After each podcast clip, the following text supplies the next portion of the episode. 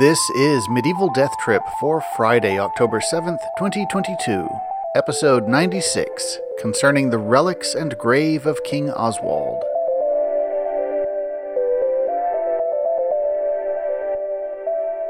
Hello and welcome to Medieval Death Trip, the show where we explore the wit and weirdness of medieval texts. I'm your host, Patrick Lane.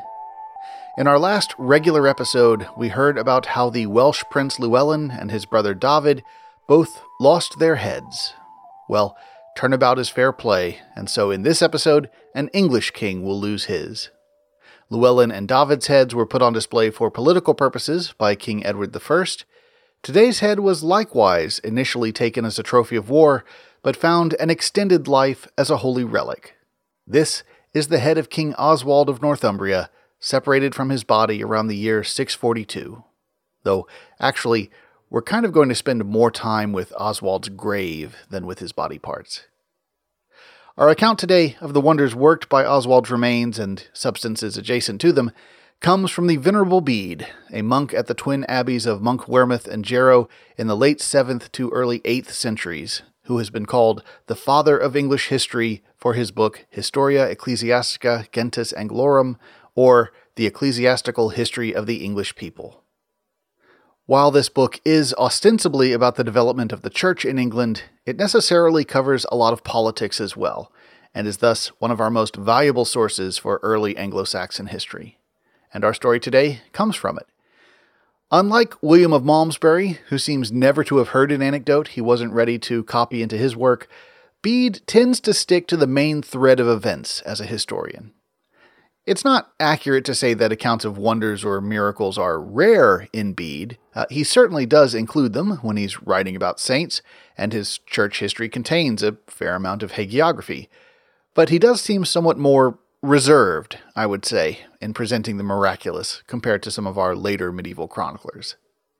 Nonetheless, this little run of Oswald miracles we're going to hear is about as good an example of a Mirabilia catalog as we get in the Historia Ecclesiastica.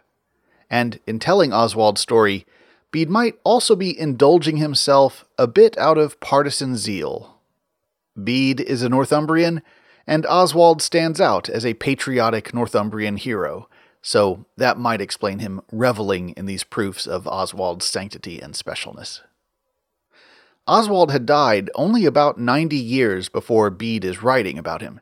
His reign is a bit too far back to still be in living memory for Bede, but it's only one generation or so removed from living memory. And certainly several of the miracles which occurred in the years after his death are, uh, Bede claims, attested by living witnesses. So it's worth keeping that in mind that for Bede and his original audience, this was still relatively recent history. Bede doesn't actually tell us what year Oswald was born, but he does say he was 38 when he died in 642, so a little back of the envelope math puts his birth year around 604. This is an interesting time in Great Britain for national and ethnic identities. We have some significantly sharper divisions than we perceive in England today, or even in the later Middle Ages. So, here's our early medieval Britain timeline refresher. And just a quick apology to British listeners for whom a lot of this is probably primary school material. Uh, just bear in mind that elsewhere, early British history and British geography aren't necessarily given as much attention in the classroom. And I should, of course, also extend this apology to all of you history buffs out there who are already familiar with these stories, however you came to them. Okay, so Previously, Celtic Britain is under Roman control up to Hadrian's Wall in the north and the Welsh marches to the west from roughly the time the Romans invaded in 43 CE until the legions were withdrawn in the year 410. Obviously, they didn't control everything right away, but it only took about 50 years to secure much of the province.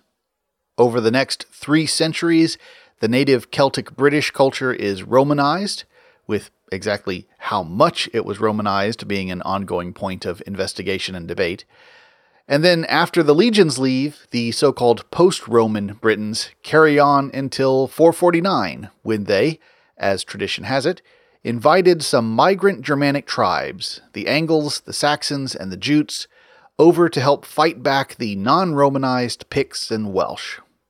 When those tribes arrived, they basically looked at the British kings and said, So you're saying you need us because you're unable to defend yourselves? Okay, well, in that case, this is our country now.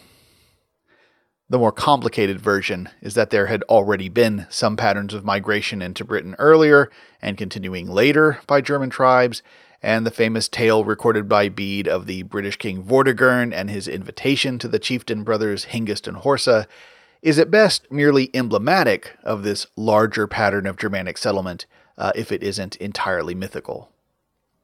Oswald is born into a family of pagan Angles around, as I said, 604 CE, when the Anglo Saxons are still a colonizing force, culturally, politically, and for the most part religiously distinct from the native Britons.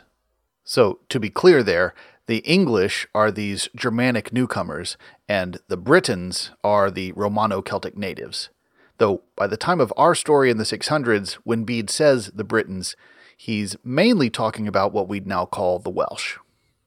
Now, in the north of England, where Oswald was from, some of the Angles may also have been more or less Romanized. Uh, it's been theorized that some of the Germanic settlers in the north descended from Angles who had been employed as mercenaries stationed along Hadrian's Wall during the Roman period in Britain.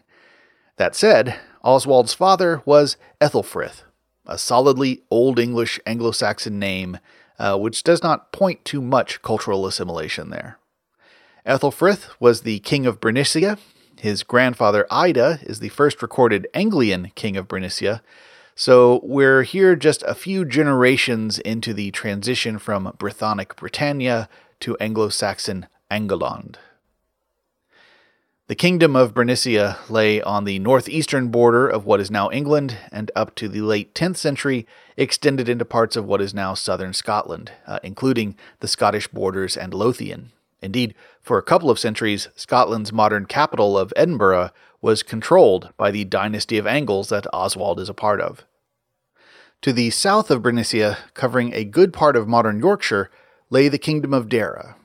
Oswald's mother was Acca, who was part of the Deiran royal line, and so with this union, Athelfrith is able to rule both kingdoms, now united under the name Northumbria, a name signifying the domain north of the Humber estuary. While Oswald is still a child, his father Ethelfrith is killed in battle, and Oswald's maternal uncle, Edwin, seizes the Northumbrian throne.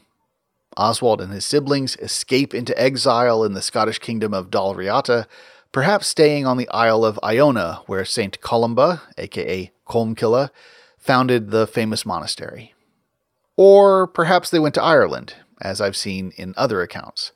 As we discussed in episode 48 concerning the sharp wit, unorthodox wisdom, and brutal death of John the Scot, the Latin word Scoti, which Bede uses, covers the Celts of both Ireland and Scotland. According to Bede, wherever Oswald was, he was converted to Christianity and baptized by Celtic Christian missionaries, and even gained considerable fluency in the Irish language. In 633, his uncle Edwin is killed in battle against the combined armies of Cadwalla, the king of Gwynedd, and Penda, king of Mercia. Bede describes the perpetrators of this calamity as follows, and we should bear in mind that this is presented to us through Bede's English and Northumbrian bias. Quote, At this time a great slaughter was made in the church and nation of the Northumbrians, and the more so because one of the commanders by whom it was done was a pagan and the other a barbarian, more cruel than a pagan. For Penda, with all the nation of the Mercians, was an idolater and a stranger to the name of Christ. But Cadwalla, though he bore the name and professed himself a Christian, was so barbarous in his disposition and behavior that he neither spared the female sex nor the innocent age of children, but with savage cruelty put the whole of them to tormenting deaths, ravaging all their country for a long time, and resolving to cut off all the race of the English within the borders of Britain. Nor did he pay any respect to the Christian religion, which had newly taken root among them, it being to this day the custom of the Britons not to pay any respect to the faith and religion of the English, nor to communicate with them any more than with pagans. Northumbria again splits into two kingdoms. Oswald's brother Eanfrith is briefly king of Bernicia, before he too is slain by Cadwalla, when, according to Bede, he visited the Welsh king to sue for peace, accompanied by only a dozen men as bodyguards, and was slaughtered. Oswald then meets Cadwalla in battle, and this time it's the Welsh king who dies, and Oswald reunites Northumbria under one crown. For Bede, this battle is a great triumph for Christianity, sidestepping the fact that Cadwalla was himself Christian. He had, after all, allied with the pagan villain Penda, and that's enough to make him a, quote, impious commander of the Britons, slain by an army, quote, strengthened with the faith of Christ. Bede notes that Oswald's murdered brother had backslid into pagan ways upon getting his crown, and thus Cadwalla was an unwitting instrument of God's wrath. In contrast to the faithlessness or apostasy of his brother, Oswald erects a wooden cross and prays in front of it before his battle, and with echoes of Emperor Constantine's battle cross, rides on to victory with God on his side. Unfortunately, while God helps Oswald crush the wicked Christian Cadwalla, he apparently doesn't lend his hand nine years later when Oswald falls to the pagan Penda. Bede is quite effusive in describing God's vengeance on Oswald's apostate brother, but goes curiously silent on what it signifies that Oswald is defeated by a pagan, and a particularly notorious pagan in Anglo Saxon history at that, Penda of Mercia. Perhaps the implied answer, as we shall shortly hear, is that in death Oswald becomes a kind of martyr, able now to testify to the power of Christianity through miracle cures and other wonders. And there may also have been another complicating element to Oswald's career that we'll come to after the text. I'm not going to go into other details of Oswald's reign right now, um, but we may come back to a couple of Bede's stories from it at some point in the future. So, instead, let's get to our text. This is the Venerable Bede's account of the miracles surrounding the relics of King Oswald of Northumbria, as recounted in his Ecclesiastical History of the English People as translated by Joseph Stevenson.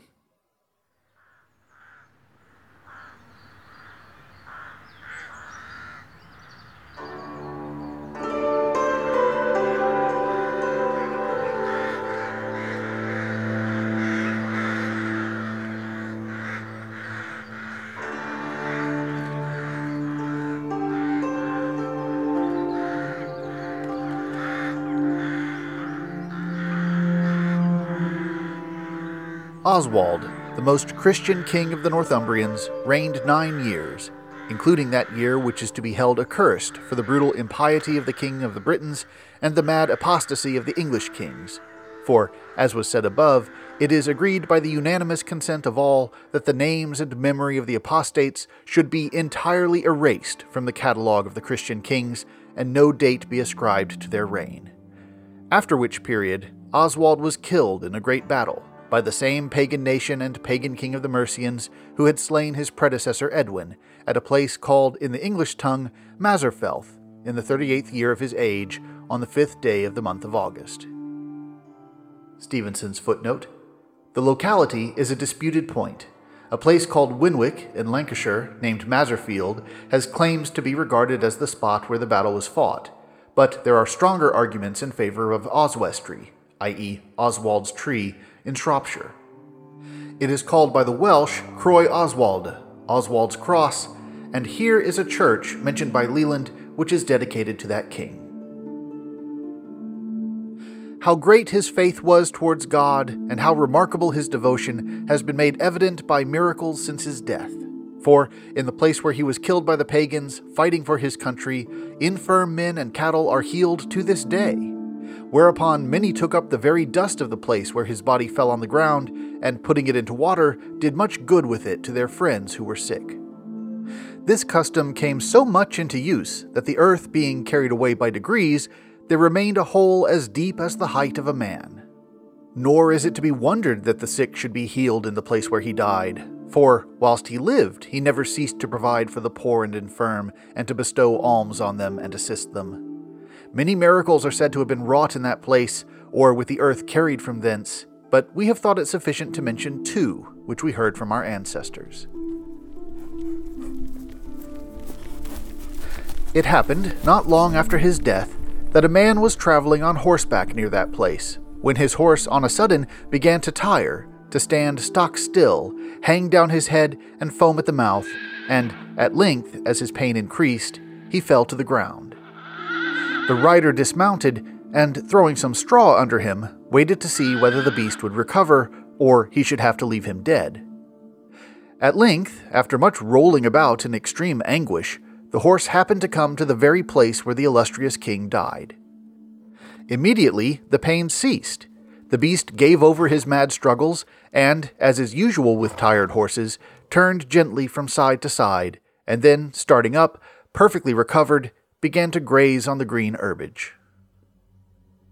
This the man observing, being an ingenious person, he concluded there must be some wonderful sanctity in the place where the horse had been healed, and left a mark there that he might know the spot again. After which, he again mounted his horse and repaired to the inn where he intended to stop. On his arrival, he found there a girl, niece to the landlord, who had long languished under the palsy, and when the friends of the family, in his presence, lamented the girl's bitter calamity, he gave them an account of the place where his horse had been cured. In short, she was put into a cart and carried and laid down at the place. Being placed there, she slept a while, and when she awaked, found herself healed of her bodily infirmity. Upon which she called for water, washed her face, arranged her hair, and covered her head with a linen cloth, and returned home on foot in good health with those who had brought her. About the same time, another person of the British nation, as is reported, happened to travel by the same place where the aforesaid battle was fought, and, observing one particular spot of ground greener and more beautiful than any other part of the field, he judiciously concluded with himself that there could be no other cause for that unusual greenness in that place but that some person of more holiness than any other in the army had there been killed. He therefore took along with him some of the dust of that earth, tying it up in a linen cloth, supposing it would, some time or other, be of use for curing sick people. And proceeding on his journey, he came at evening to a certain village and entered a house where the villagers were feasting at supper. Being received by the owners of the house, he sat down with them at the entertainment, hanging the cloth in which he had brought the earth on a post against the wall. They feasted long and drank hard, with a great fire in the middle of the room. It happened that the sparks flew up and caught the top of the house, which, being made of wattles and covered with thatch, was presently in a flame. When the guests saw this, they suddenly ran out in a fright, without being able to put a stop to the fire which was about to consume the house. The house was, consequently, burnt down. Only that post on which the dust hung remained entire and untouched by the flames. On observing this wonder, they were all amazed, and, inquiring into it diligently, understood that the dust had been taken from the place where the blood of King Oswald had been shed. These miracles being made known and reported far and wide, many began daily to frequent that place and received health to themselves and their friends. Among the rest, I think we ought not to pass over in silence the heavenly power and miracle which were shown when his bones were found and translated into the church where they are now preserved. This was done by the care of Ostretha, queen of the Mercians, the daughter of his brother Oswiu, who reigned after him, as shall be said hereafter. There is a noble monastery in the province of Lindisi called Bardney, which that queen and her husband Athelred much loved, venerated, and honored. It was here that she was desirous to lay the venerable bones of her uncle. When the wagon in which those bones were carried arrived towards evening at the aforesaid monastery, they that were in it refused to admit them, because, though they knew him to be a holy man, yet, as he was a native of another province and had acquired dominion over them as a foreign king, they retained their ancient aversion to him even after death. Thus it came to pass that the relics were left in the open air all that night, with only a large tent spread over the wagon in which they were. But the appearance of a heavenly miracle showed with how much reverence they ought to be received by all the faithful. For during that whole night, a pillar of light, reaching from the wagon up to heaven, was seen by almost all the inhabitants of the province of Lindisi. Hereupon, in the morning, the brethren of that monastery, who had refused it the day before, themselves began earnestly to pray that those holy relics, so beloved by God, might be deposited among them. Accordingly, the bones, being washed, were put into a shrine which they had made for that purpose and placed in the church with due honor. And that there might be a perpetual memorial of the royal person of this holy man, they hung up over the monument his banner made of gold and purple, and poured out the water in which they had washed the bones in a corner of the sacristy. From that time, the very earth which received that holy water had the effect of a salutary grace in expelling devils from the bodies of persons possessed. Lastly, when the aforesaid queen afterwards made some stay in the same monastery, there came to visit her a certain venerable abbess, who is still living, called Athelhild, the sister of the holy men Athelwin and Aldwin, the first of whom was bishop in the province of Lindisi, the other abbot of the monastery called Partney, not far from which was her monastery. When this lady was come thither, in a conversation between her and the queen, the discourse, among other things, turning upon Oswald, she said that she also had that night seen a light reaching from the relics up to heaven. The queen thereupon added that the very dust of the pavement on which the water that washed the bones had been spilt had already healed many sick persons. She thereupon desired that some of the said healthful dust might be given her, which she tied up in a cloth, and putting it into a little casket, returned home. Some time after, when she was in her monastery, there came to it a guest, who was wont often in the night to be on a sudden grievously tormented with an unclean spirit. He, being hospitably entertained, and having gone to bed after supper, was on a sudden seized by the devil, and began to cry out, to gnash his teeth, to foam at the mouth, and to distort his limbs by different movements. None being able to hold or bind him, the servant ran, and knocking at the door, acquainted the abbess. She, opening the monastery door, went out herself with one of the nuns to the place of the men, and, calling a priest, desired he would come with her to the sufferer. Being come thither, and seeing many more present who had not been able, though they endeavored it, to hold the tormented person and prevent his convulsive motions, the priest used exorcisms and did all he could to assuage the madness of the unfortunate man. But, though he took much pains, neither could he prevail. When no hope appeared of easing the madman, the abbess suddenly bethought herself of the said dust, and immediately ordered her servant to go and fetch her the small casket in which it was. As soon as she came with what she had been sent for into the porch of the house, in the inner part whereof the possessed person was tormented, he became suddenly silent, and laid down his head as if he had been falling asleep, stretching out all his limbs to rest. All present were silent and watchful, and stood attentive to see the end of the affair.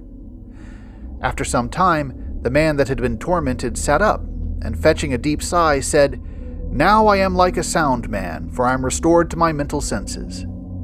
They earnestly inquired how that came to pass, and he answered, As soon as that virgin drew near the porch of this house with the casket she was carrying, all the evil spirits that vexed me departed, and having left me, were no more to be seen. Then the abbess gave him a little of that dust, and the priest having prayed, he had a very quiet night, nor did he, from that time forward, suffer the least nocturnal fear or disturbance from the old enemy. Some time after, there was a certain little boy in the said monastery who had been long tormented with a severe fever. He was one day anxiously expecting the hour at which his fit was to come on, when one of the brethren, coming into him, said, Shall I tell you, my child, how you may be cured of this distemper? Rise, go into the church, and get close to Oswald's tomb. Stay there quiet, and do not leave the tomb. Be careful that you do not come away or stir from the place till the time that your fit is to go off shall have elapsed. Then I will go in and fetch you away. The boy did as he was advised, and the disease durst not affect him as he sat by the saint's tomb. But in its fear, fled so absolutely that it durst not touch him either on the second or third day, or ever after. The brother that came from thence and told me this added that at the time when he was talking with me, the young man was then still living in that monastery, on whom, when a boy, that miraculous cure had been wrought. Nor is it to be wondered at that the prayers of that king, who was then reigning with our Lord, should be very efficacious with him, since he, whilst formerly governing his temporal kingdom, was also wont to pray and take more pains for that which is eternal. In short, it is reported that he often continued in prayer from the hour of matin lauds till it was day, and that by reason of his constant custom of praying or giving thanks to the Lord, he was wont always, wherever he sat, to hold his hands turned up on his knees. It is also commonly reported, and became a trite proverb, that he ended his life in words of prayer. For when he was beset with weapons and enemies, and perceived that he must immediately be killed, he prayed for the souls of his army. Whence it is proverbially said, Lord have mercy on their souls, said Oswald as he fell to the ground. His bones, therefore, were translated into the monastery which we have mentioned, and buried therein. But the king that slew him commanded his head, hands, and arms be cut off from the body and hung upon stakes. But his successor in the throne, Oswiu, coming thither a year after with his army, took them down and buried his head in the church of Lindisfarne and the hands and arms in the royal city. Nor was the fame of this renowned personage confined to Britain, but spreading the rays of his healing brightness even far beyond the sea, it reached also to Germany and Ireland. In short, the most reverend prelate Acca is wont to relate that when, in his journey to Rome, he and his bishop Wilfrid stayed some time with Willibrord, the most holy bishop of the Frisians, he had often heard him talk of the wonders which had been wrought in that province at the relics of that most reverend king and that in Ireland, when being yet only a priest, he led a pilgrim's life therein for the love of the eternal country, the fame of that king's sanctity was already spread far and near in that island also. One of the miracles, among the rest, which he related, we have thought fit to insert into our history. At the time, said he, of the mortality which made such great havoc in Britain and Ireland, among others, the infection reached a certain scholar of the Scottish race, a man indeed learned in worldly literature, but in no way solicitous or studious of his own eternal salvation, who, seeing his death near at hand, began to fear and tremble lest as soon as he was dead he should be hurried away to hell for his sins. He sent for me, for I was in that neighborhood, and whilst he was trembling and sighing, with a mournful voice he made his complaint to me in this manner You see that my distemper gradually increases, and that I am now reduced to the point of death. Nor do I question but that after death of my body I shall be immediately snatched away to the perpetual death of my soul, and undergo the torments of hell, since for a long time amidst all my reading of divine books I have rather addicted myself to vice than to keep the commandments of God. But it is my resolution, if the divine mercy shall grant me a new term of life, to correct my vicious habits and totally to reform my mind and whole course of life in obedience to the divine will. But I am sensible that I have no merits of my own to obtain a prolongation of life, nor can I confide in it unless it shall please God to forgive me, miserable and unworthy as I am, through the assistance of those who have faithfully served him. We have heard, and the report is universal, that there was in your nation a king of wonderful sanctity called Oswald the excellency of whose faith and virtue is become renowned even after his death by the working of miracles. I beseech you, if you have any relics of his in your custody, that you will bring the same to me, in case the Lord shall be pleased, through his merits, to have mercy on me. I answered, I have indeed some of the stake on which his head was set up by the pagans when he was killed. And if you believe with a sincere heart the divine goodness may, through the merit of so great a man, both grant you a longer term of life here and render you worthy of admittance into eternal life. He answered immediately that he had entire faith therein. Then I blessed some water and put into it a chip of the aforesaid oak and gave it the sick man to drink. He presently found ease, and recovering of his sickness, lived a long time after and being entirely converted to God in heart and actions, wherever he came, he spoke of the goodness of his merciful Creator and the honor of his faithful servant.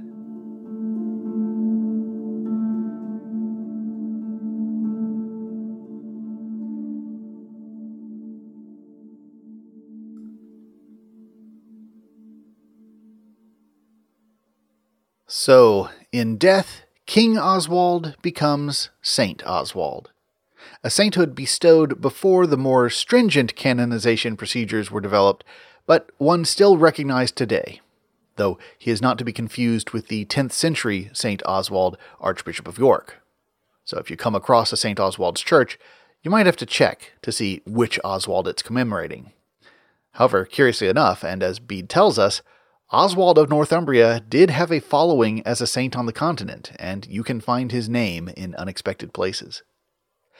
Bede recounts a number of incidents in which King Oswald helped to reinforce Christianity in his kingdom. Beyond the famous battlefield cross, he also invited the Irish missionary St. Aidan over, serving himself as English translator for Irish speaking Aidan. Aidan went on to found the illustrious monastery at Lindisfarne, a jewel in the crown of northern Christianity. These acts of holy patronage, along with the posthumous miracles, provide the chief basis for Oswald's saintliness. Though his military exploits are presented in a kind of proto crusader light, Oswald fending off the assaults of pagans and apostates on the good Christians of Northumbria, Bede never actually uses the word martyr to describe the king's death in battle. Later writers present Oswald that way. Indeed, one anonymously authored Life of Bede includes a kind of coming attractions pitch for some of the great figures a reader will encounter in the Historia Ecclesiastica, in which we find written, quote, Witness, too, Oswald's invincible constancy in the faith, who, while he gloried in nothing but in the cross of our Lord Jesus Christ, by that cross triumphed over the foes of the Holy Cross, and by devoting his treasures to support of the needy, entered heaven adorned with the double crown of charity and martyrdom. Why might Bede, though, hesitate to call Oswald a martyr for his faith? He is a Christian killed by a pagan, Penda of Mercia. That is the logic used by later writers in deeming his death a martyrdom. And Bede readily identifies plenty of other figures as martyrs in his history, so why not Oswald? Well, certainly one answer is simply that Bede is being precise about the technical definition of martyrdom. Martyr comes from the Greek for witness, and that's central to the early church's concept of martyrdom. A martyr is one whose death is an act of witnessing for the Christian faith. You're not a martyr just because you are a devout Christian who meets a violent death. So, even if Oswald dies in a battle that, in a, a larger sense, is defending the Christian faith, that's not a clear cut enough scenario for the definition to definitely apply. His life and miracles provide evidence of saintliness, but fall short of proving him a martyr. For Bede, anyway. And indeed, Bede says that Oswald died, quote, fighting for his country, which is not the same thing as fighting for Christ. But we might also notice that Bede is a bit vague in his details of Oswald's last campaign.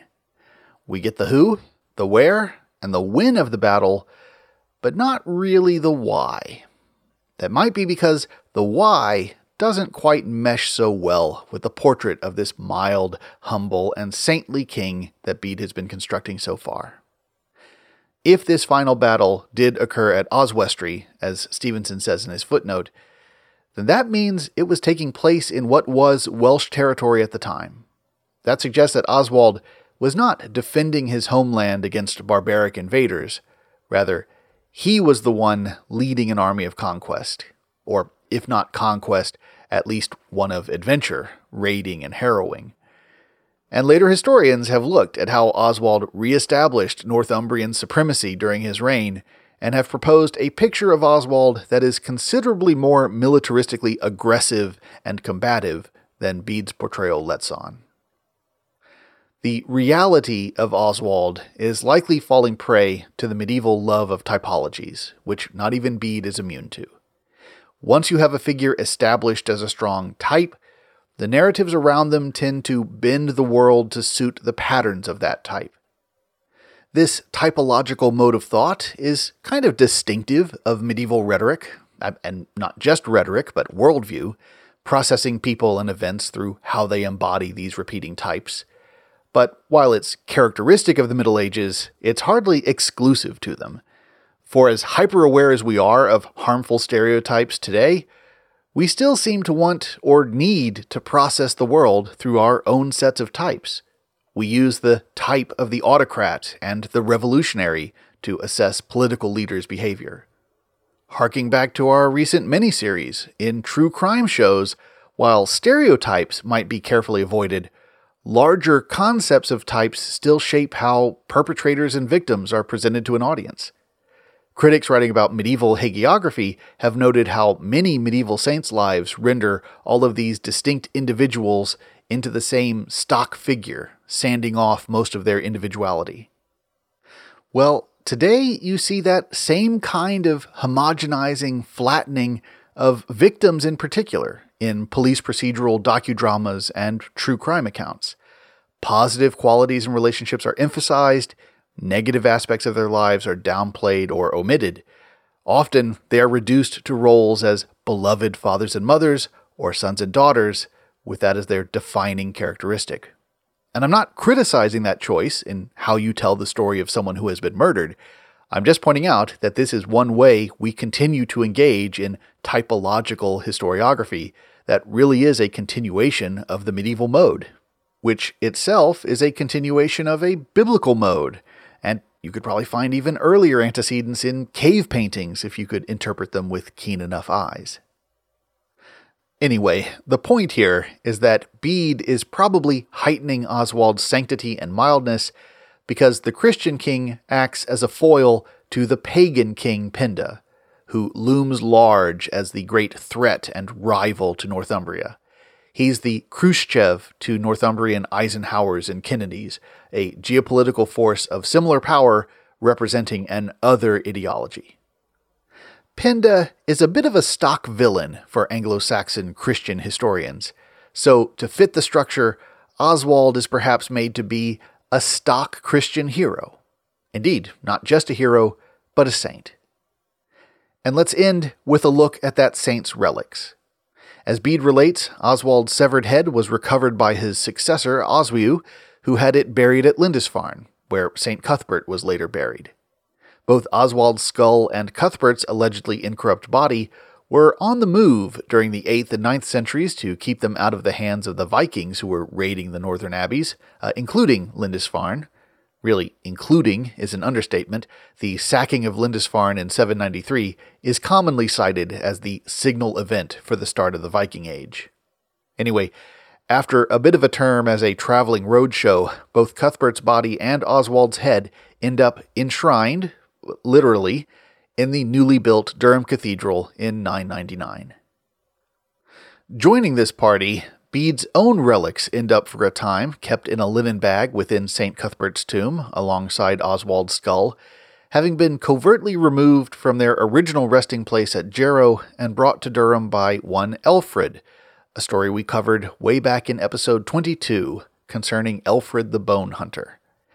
This bag was found when Cuthbert's tomb was opened in 1104, an event we discuss in detail in episodes 40 and 41 uh, and at that point, Bede's relics were moved to their own separate shrine in Durham Cathedral. But Oswald's skull, bearing the marks of his battlefield wounds, remained with Cuthbert and was still there almost 1200 years after the king's death when the tomb was opened and examined by James Raine in 1827, as we discussed in episode 42. Here is Raine's account of how they found Oswald's skull as recorded in his book, St. Cuthbert, with an account of the state in which his remains were found upon the opening of his tomb in Durham Cathedral in the year 1827. Raine has just been describing a miscellany of small bones found alongside one of the outer coffins in the tomb, likely the relics listed as the bones of the children slain by Herod in medieval accounts of the contents of the tomb.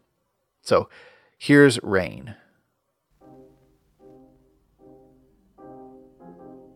The above relics, which were numerous, were speedily removed, and during the process, the lid of a third coffin was discovered below them, but in such a state of decay that portions of it were almost necessarily raised along with the superincumbent bones and fragments of wood. During this part of the investigation, an iron ring was found, which I shall notice by and by, and there was also raised from the lower end of the grave another full grown skull, in a somewhat imperfect state, the resting place of which was evidently beneath the last mentioned lid. That this was the reputed skull of King Oswald, which the anonymous monk and Reginald both proved to have been the only relic replaced in the coffin of St. Cuthbert in 1104, may fairly be presumed. The situation in which it was found fully admits of the supposition. Perhaps, under all the circumstances of the case, with such a discovery and such historical information upon the point before me, I may be blamed for conjecturing. The tomb was opened again in 1899 for a somewhat more sophisticated forensic examination, though still rather rushed by modern standards.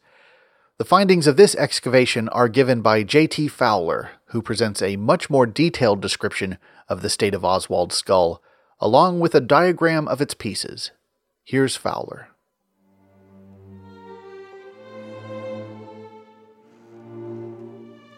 Four fragments of a very large calvarium were identified as belonging to one skull. The largest consisted of the posterior portion of the frontal bone from about half an inch in front of the coronal suture, together with the adjacent portions of the right and left parietal bones. It completed a transverse section of the skull from the squamous suture on each side. This fragment exhibited a large cut half an inch in front of coronal suture, which beginning on the left side, extended for about 3 and 1 8 inch onto a much smaller fragment of the left parietal bone for about 1 inch. The cut was in a downward and forward direction and indicated a blow from a heavy, sharp weapon, having been struck by someone on the left side of the victim. On the extreme right of this cut, and at its termination, the inner table of the skull is fractured off to the extent of one and a quarter inch by five eighths inch. With this exception, the cut is perfectly clean through the outer and inner tables of the skull, with sharp edges until the left extremity is reached, when the bone becomes again jagged, as though fractured off by the leverage of the weapon and the blow after it had been penetrated to a certain depth. In all probability, the anterior part of the skull was shorn off by the blow. An oblong fragment of the right parietal bone shows on its posterior border a second clean cut wound, but evidently given from the right side and in a much more vertical direction. It may have been given after the king fell from the effect of the first described and larger wound. Below, and on the same portion of right parietal bone, was a smaller cut, which does not, however, penetrate beyond the inner table of the skull, and which is just covered by the end of a thumb. A large portion of the right temporal bone, to which adjoins a part of the occipital bone, exactly fitted to the fragment of adjacent parietal bone described above. A lower jaw, complete with some teeth attached, the condyle of which seemed to articulate satisfactorily with the right glenoid fossa, was also found amongst the bones, together with a much mutilated upper jaw.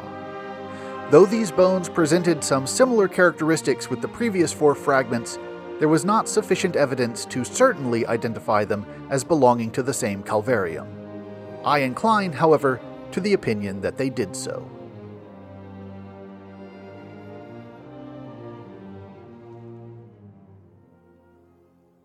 So, that was, and presumably still is, the condition of King Oswald of Northumbria's skull, which rests within Durham Cathedral to this day, though, to my knowledge, no one involved in any of the 19th century exhumations or since has reported the grave dirt to have performed any other wondrous healings. Our riddle today involves something that might have been useful to early adherents of the cult of St. Oswald. It comes from the Latin riddle collection of Symphosius, and here it is, as translated by Elizabeth Hickman Dubois. Not heavy I with water weighty grow, diffused through all my yawning caves twill go, nor of its own accord will outward flow. The answer here is pretty straightforward, actually. There's no sneaky metaphor going on. The lightweight thing that soaks up water and holds onto it until you squeeze it is a sponge. And this riddle serves as a reminder that humans have been using sponges in the washroom for millennia, albeit natural sponges rather than the classic artificial yellow sponge, though natural sponges have enjoyed a resurgence in modern bath gear. Well, I suppose the sponges themselves don't enjoy it that much. Anyway, a sponge would have been useful in soaking up the water poured over many a saint's tomb to extract its healing properties. And on a side note, it turns out humans aren't the only mammals who use sponges. Apparently, at least one population of female bottlenose dolphins, and pretty much only females as far as marine biologists have observed so far, also use sponges as tools. They will attach a sponge to their rostrum, their beak, which seems to help protect it when they snoot around in the sandy seafloor to find food.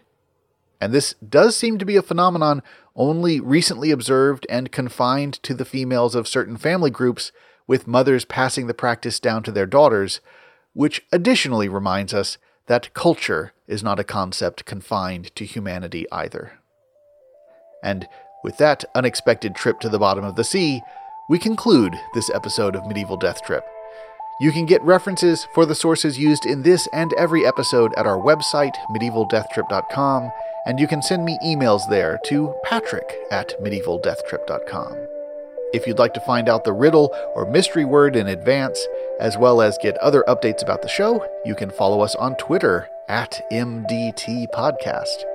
And finally, if you'd like to support the show, you can do that at Patreon. Look for us at patreon.com slash MDT podcast. I'd like to thank our most recent patrons, Tristan and Tom.